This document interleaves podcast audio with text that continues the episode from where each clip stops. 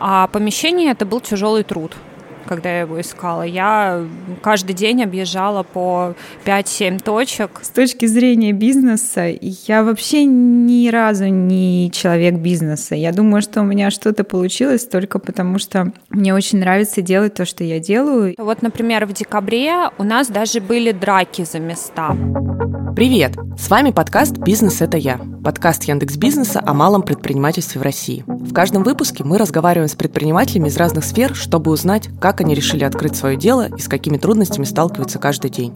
Мы хотим понять, чем живет настоящий малый бизнес, о котором мне рассказывают в медиа.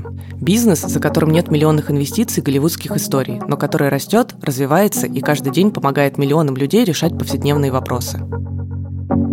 Сегодня в России почти на каждую тысячу человек приходится один салон красоты, а всего салонов около 100 тысяч. И несмотря на высокую конкуренцию, новые проекты продолжают появляться каждый месяц.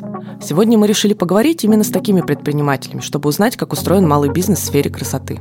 Героиня сегодняшнего выпуска – Регина, владельца салона красоты «Стрижка и маникюр» в Зеленограде. Всем привет! Меня зовут Регина. У меня салон красоты, который называется «Стрижка и маникюр» в 14 районе Зеленограда. И Анна, владельца студии перманентного макияжа Анны Растороповой в городе Тула. Меня зовут э, Аня, я мастер перманентного макияжа в Туле.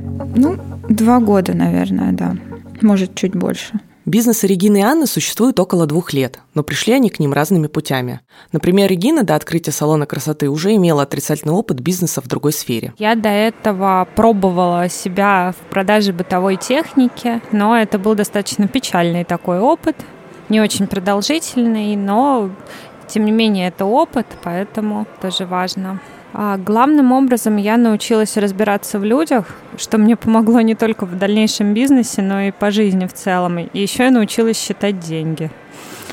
Это прям очень важно, потому что когда я начала заниматься продажей бытовой техники, я, ну, можно сказать, всем доверяла и думала, что деньги приходят, и это отлично, а то, что нужно считать, проводить аналитику, об этом я не думала. Часто в этой сфере собственный бизнес начинается на дому или с того, что будущие владельцы сами работают в индустрии красоты, как было и у Анны. Где-то год, наверное, я работала в салоне по найму, и так как-то плавно вот перешла в эту же сферу только сама уже. До салона нигде не работала. Я четыре года сидела в декретном отпуске, и просто уже я понимала, что нужно чем-то заниматься. Идти работать в офис – это вообще не про меня. Я терпеть не могу начальников, и, я точно поняла, что я должна быть сама себе начальником. Вроде как получилось. Регина до открытия салона вообще не была знакома с этой сферой. Раньше она работала в офисе. Нет, у меня ничего не было, я новичок в этом бизнесе. А до этого я работала маркетологом и ну, была таким офисным работником. Вот, и у меня не было никаких знакомств, никаких связей. Я всех людей искала с нуля абсолютно на HeadHunter и на других ресурсах. А салон, ну, она мне пришла вообще чисто случайно. Я просто, ну, буквально сидела на диване и подумала, а почему бы мне не открыть салон красоты? Ну, вот открыла. На старте я все делала одна полностью, мне никто не помогал ни в чем, а, но ну, мне реально повезло.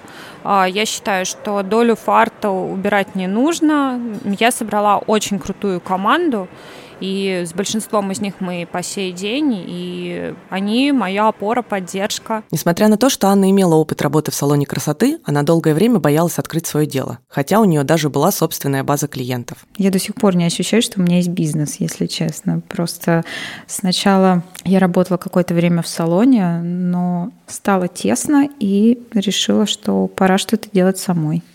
Есть такой момент, какое-то ощущение, когда ты понимаешь, что ты готова. У меня, мне э, долгое время говорили, что там, Ань, зачем ты сидишь в салоне, иди работай сама. Но я понимала, что я не готова. То есть у меня прям был какой-то страх как-то сама, это надо что-то делать, там, и помещение, клиенты. Ну, то есть была не готова. А потом в какой-то момент резко я поняла, что я хочу сама.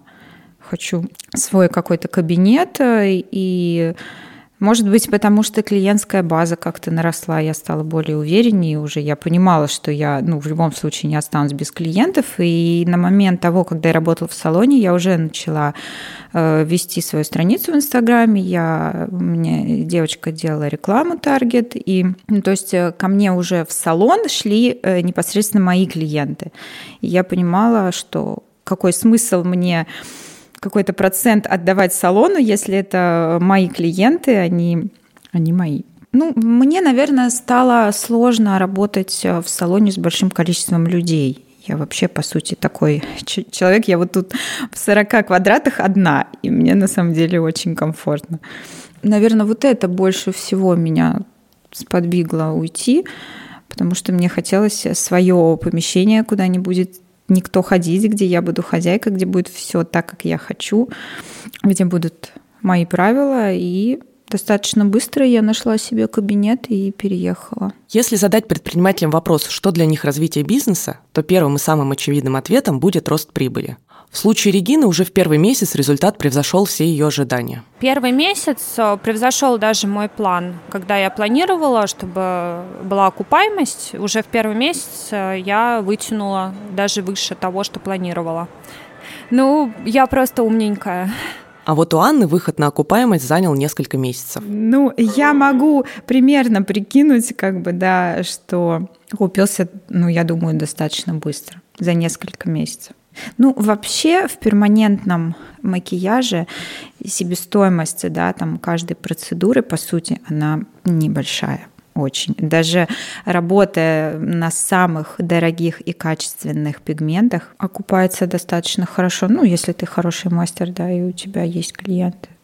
Ну, я думаю, что если посмотреть там, да, все затраты на мебель, я опять же не знаю, как это все считается, но я думаю, месяца через три уже я погасила все свои вложения, так скажем, которые были изначально. Первый бизнес – это всегда много задач и не меньше рисков. Это разработка дизайна и ремонт помещений, поиск команды, качественных материалов и многое другое.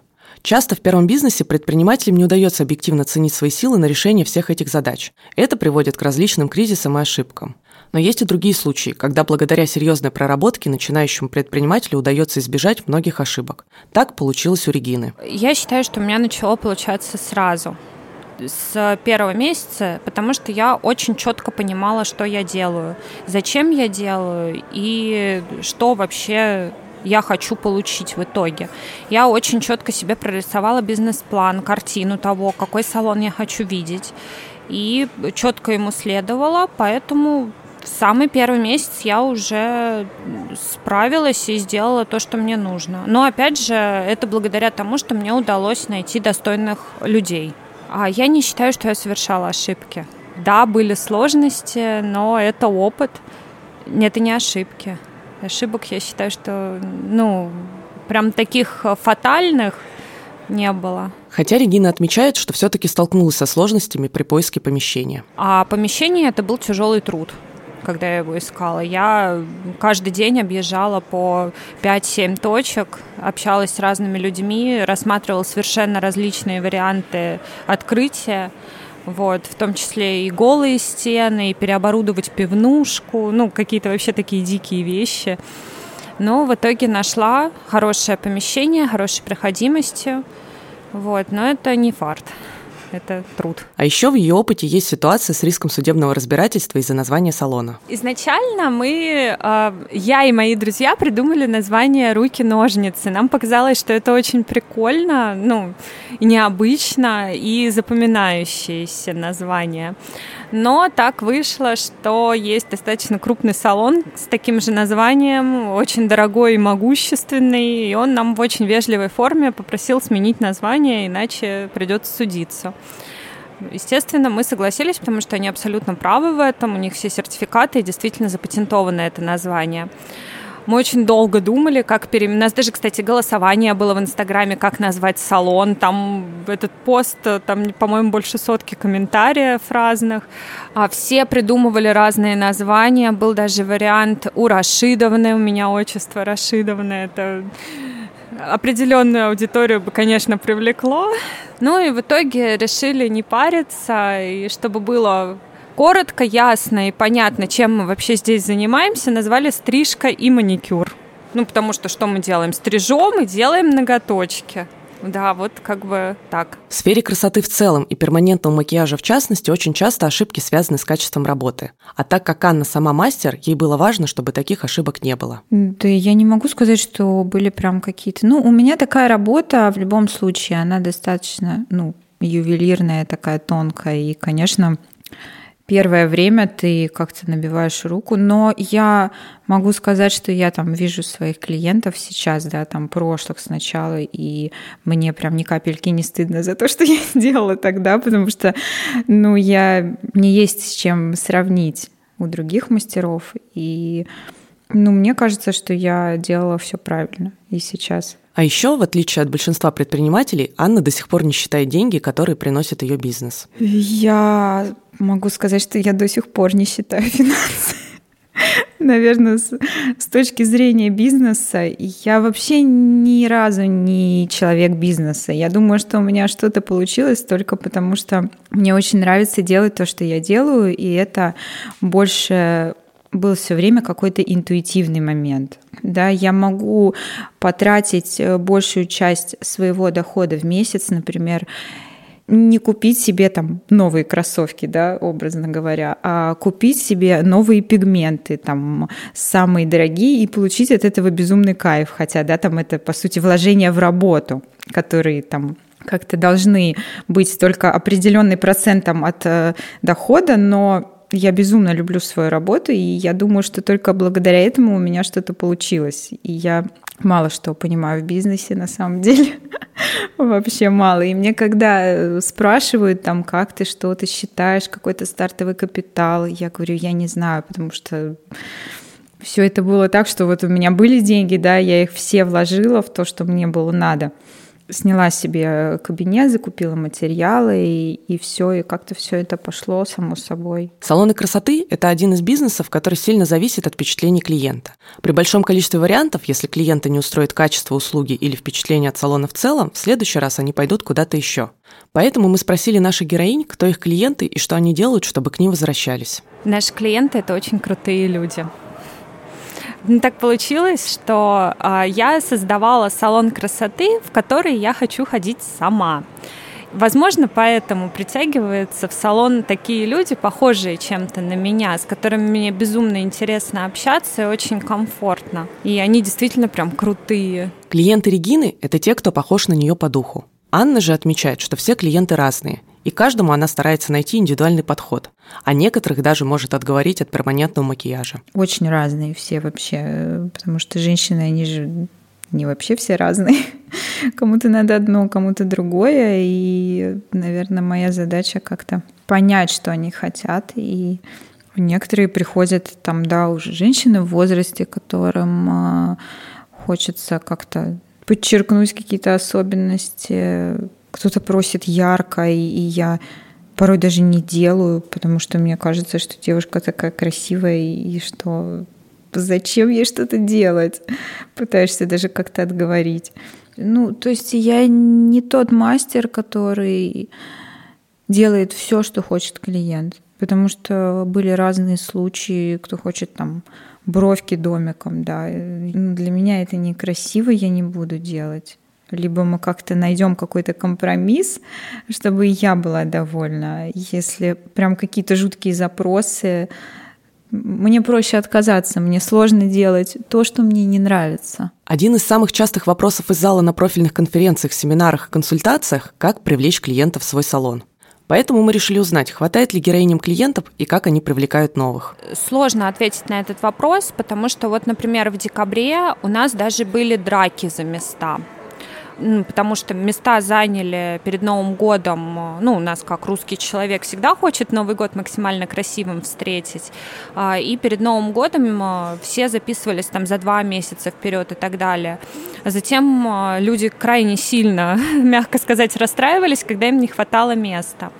Сейчас февраль, да, это не сезон в нашем бизнесе. Естественно, бывает, что у нас остаются окна. А сейчас у нас есть некоторые акции, скидки, но я бы не сказала, что это сильно действенно. Те, кто хочет, он обычно платит и полную стоимость. Я размещаюсь э, везде, где хорошую конверсию получаю. А, ну, во-первых, э, Инстаграм, я думаю, а карты и, как я уже говорила, что место очень хорошее у нас. Его видно. Оно проходное, и то есть там пройти мимо и не заметить достаточно сложно нас.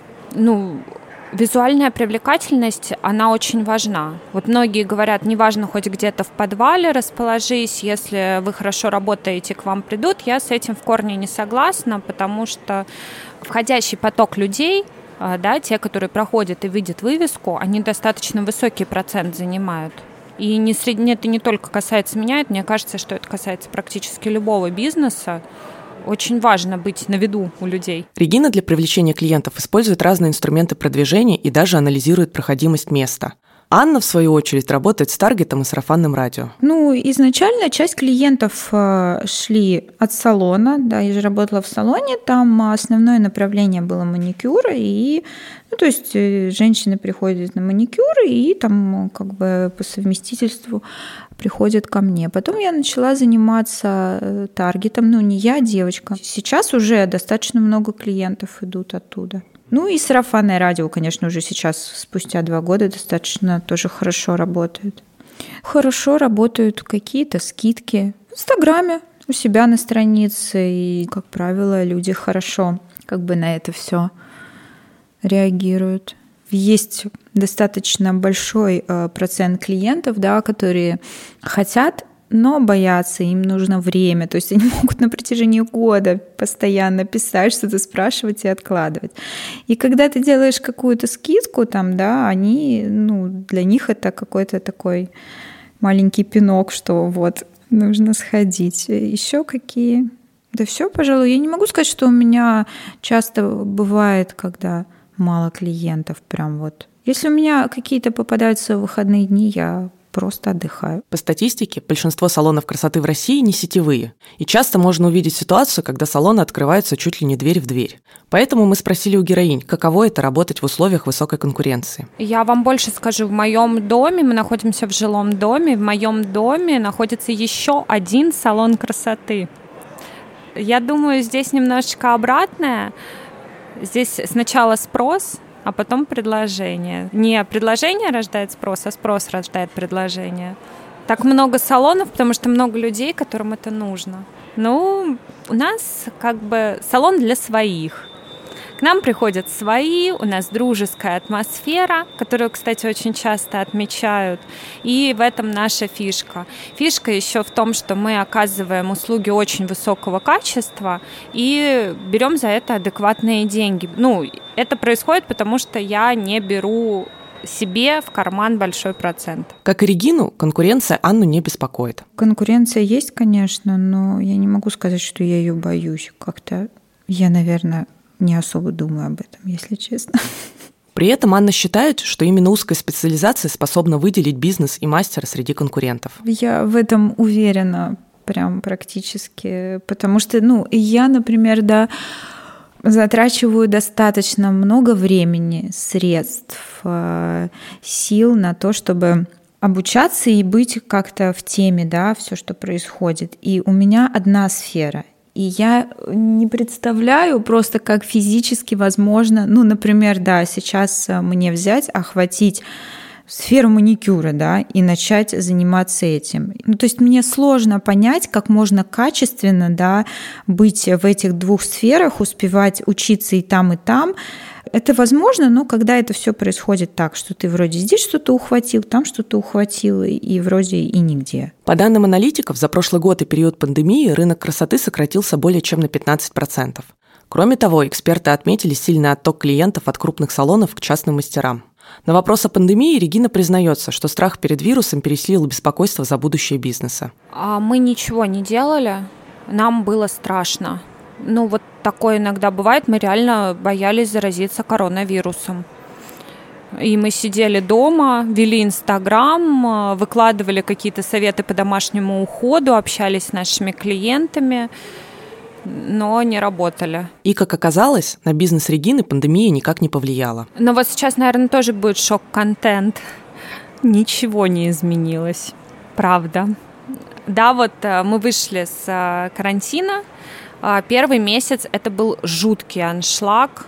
А, мы работали вообще без выходных, ну, каждый из мастеров работал без выходных, в две смены, получается, у нас был очень большой клиентопоток, что логично, потому что все не стриглись.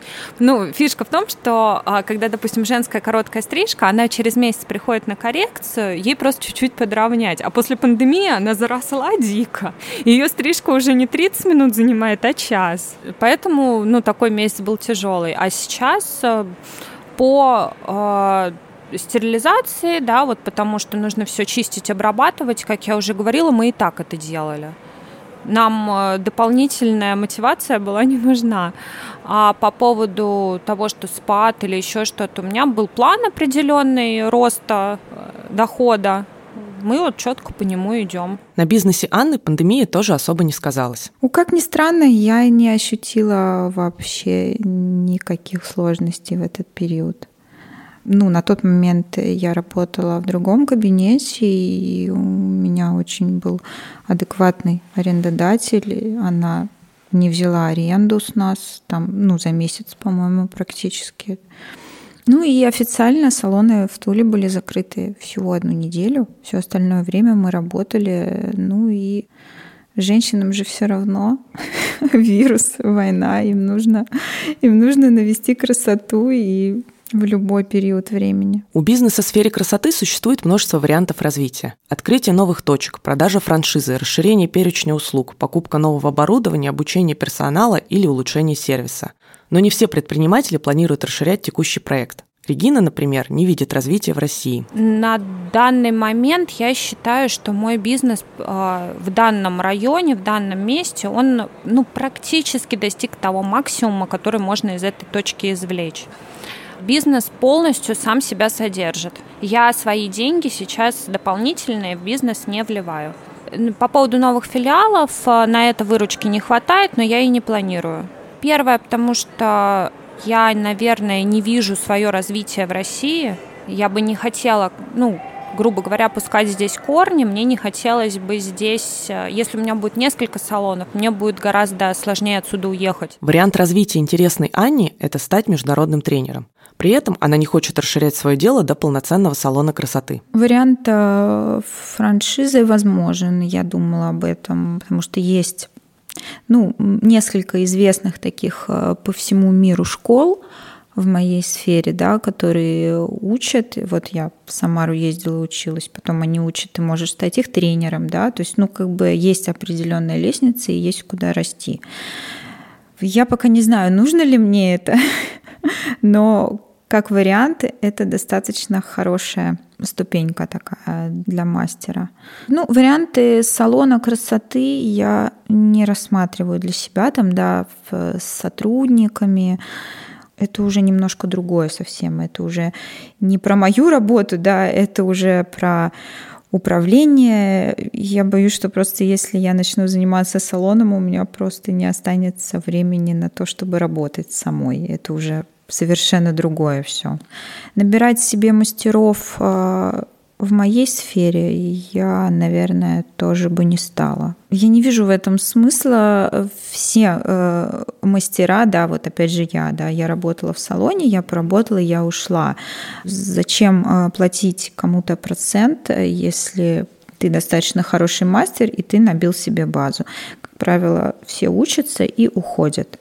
Поэтому учить кого-то, чтобы потом от тебя сбежали, ну, я просто не вижу смысла. Когда речь идет о малом бизнесе, предприниматель, как никто другой, погружен во все процессы. Мы спросили у наших героинь, что в их бизнесе им нравится больше всего. Мне нравится, ну, конечно же, прибыль получать, ну что. Ну, мне нравится общаться с людьми, мне нравится вести Инстаграм, но, наверное, вот больше всего мне приносит удовлетворение это вот общение с клиентами. Анна также отмечает, что общение с клиентами для нее ключевой момент. Делать свою работу и видеть, когда клиент довольный и счастливый, это прям очень круто. Когда ему нравится, он уходит э, довольный, и если тебе еще напишет потом что-нибудь классное, это прям очень круто. Обеим героиням очень нравится то, чем они занимаются. Но собственный бизнес – это не только прибыль и довольные клиенты. В своей работе предприниматели постоянно сталкиваются и с тем, что им не нравится. Не нравится подметать волосы. Хотя нет, мне все-таки нравится подметать волосы. Ну, например, а, ждет очередь клиентов, парикмахер идет дезинфицировать инструменты, я быстро подхожу, подметаю волосы. Я не считаю, что если я начальник, я выше этого. Перманентный макияж, которым занимается Анна, достаточно специфичная работа. Из-за особенностей кожи не всегда можно предсказать результат. Поэтому очень важно выстроить правильное общение даже со сложными клиентами. Моя сфера, она такая...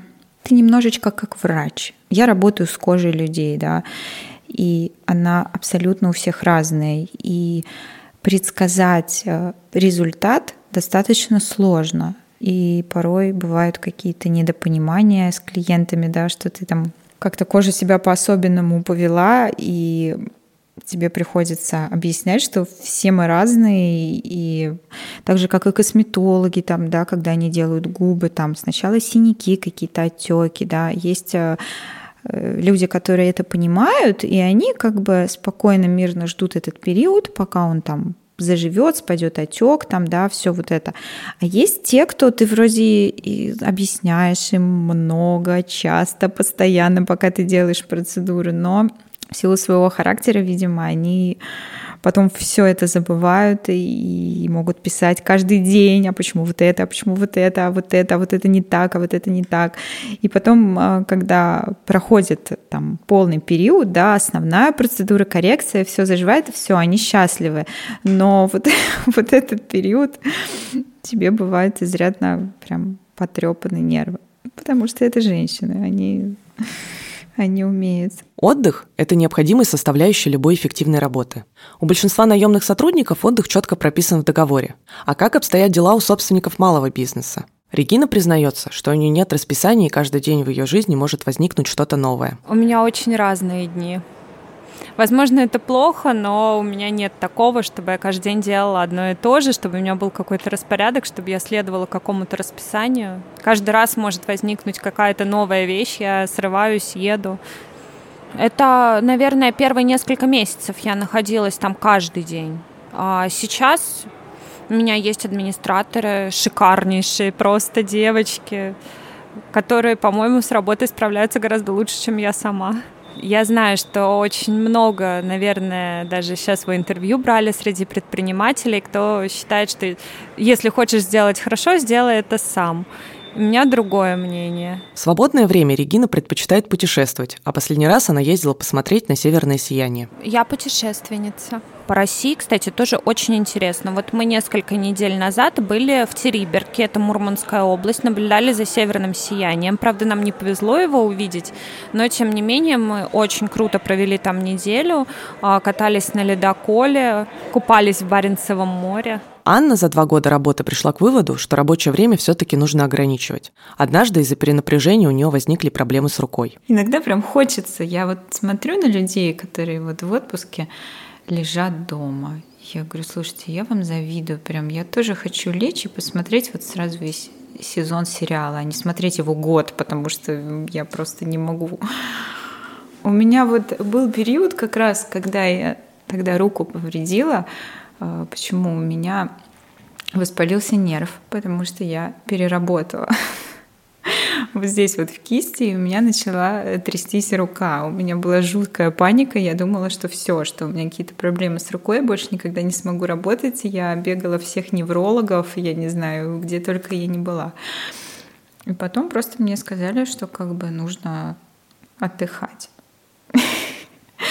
Я перестроила свой график, но на тот момент я действительно работала, я прям приходила с утра на работу и могла уйти в 9 вечера. Я работала все выходные всегда, потому что, ну, люди же в будни работают, да, им же удобно прийти в выходные. Я такая, ну, вам нужны выходные, ну, значит, выходные. И я как бы не особо как-то, видимо, думала о том, что я устала, потому что, ну, я не особо ощущала, что я устала. И вот этот вот график несколько месяцев, а тогда еще было перед Новым годом, и прям было очень плотненько так. И прям после Нового года все, я чувствую, что я просто... Это было странно, но ощущение, что моя рука перестала меня слушать. Ну, то есть я сначала подумала, что я сошла с ума. Думаю, что происходит, почему я не могу работать? Но потом, да, я пошла к неврологу, в общем, он сделал какое-то обследование и сказал, что у меня, короче, там что-то с нервной этой. Я два месяца восстанавливала руку, но после этого я пересмотрела свой график. Ну, день мой начинается в 7 утра. Всегда я отвожу ребенка в школу и потом пью кофе, еду на работу. Ну, как правило, с 10 у меня записи. Где-то часов до 5 я работаю. Все. И вечера работаю крайне редко. То есть это прям если только есть какие-то клиенты, которые там а, редко приезжают в Тулу, да, и им вот вообще больше нет, я могу выйти вечером, но, но редко. И в субботу я работаю. Один, один выходной, в воскресенье у меня всегда выходной. Все остальное время Анна посвящает дочери. Дочь. В принципе, наверное, после вот работы все свое свободное время практически вечером там мы проводим с ней какие-то там ее занятия, мои занятия, гуляем.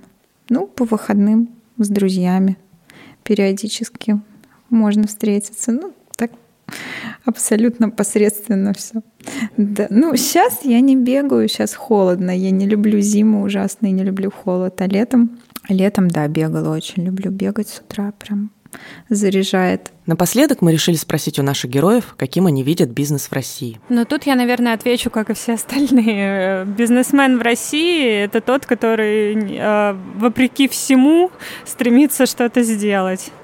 В России, безусловно, это налоги и то, что малый бизнес совершенно не поддерживается. Ну, то есть я вижу себя маленьким человечком, который смог что-то создать, смог что-то сделать, в том числе создать рабочие места, и которого изо всех сил давят ну, малый бизнес должен не давиться налогами, а наоборот поддерживаться, а нас давят.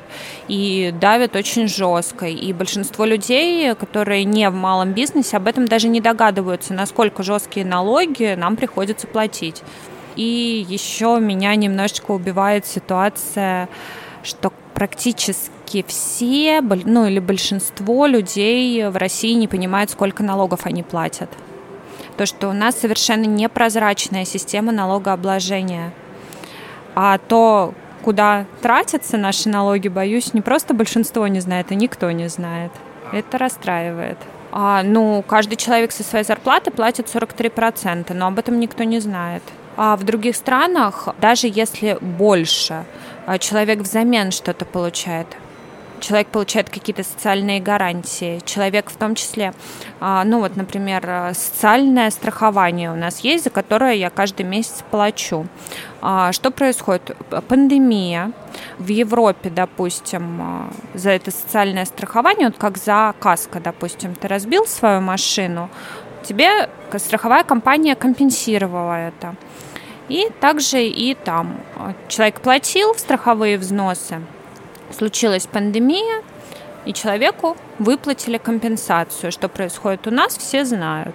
Вот, ну, поэтому немножечко странненько получается. Мне кажется, в России легче, чем, например, в Европе, потому что у меня, ну, в этой сфере работает подруга в Таллине, да, и там это гораздо сложнее, там это гораздо строже, то есть там на это нужна лицензия, ну, то есть как бы у нас а, это гораздо проще. Может быть, это и не есть хорошо, потому что не очень много нехороших мастеров, и это никак не контролируется, не отслеживается. Но это, опять же, именно в моей сфере, да, я все время в нее перехожу, потому что не объективно мне кажется, в России гораздо легче. Индустрия красоты как сфера бизнеса может показаться переполненной. Сложно пройтись по улице и не встретить салон красоты, парикмахерскую или маникюрный салон.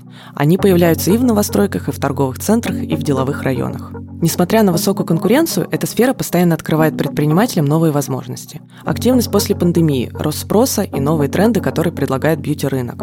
Потому что, как сказала одна из героинь, уход за собой всегда остается актуальным. С вами был подкаст «Бизнес – это я». Подкаст о малом предпринимательстве в России. Ставьте оценки, пишите комментарии и делитесь своими историями о бизнесе. До встречи!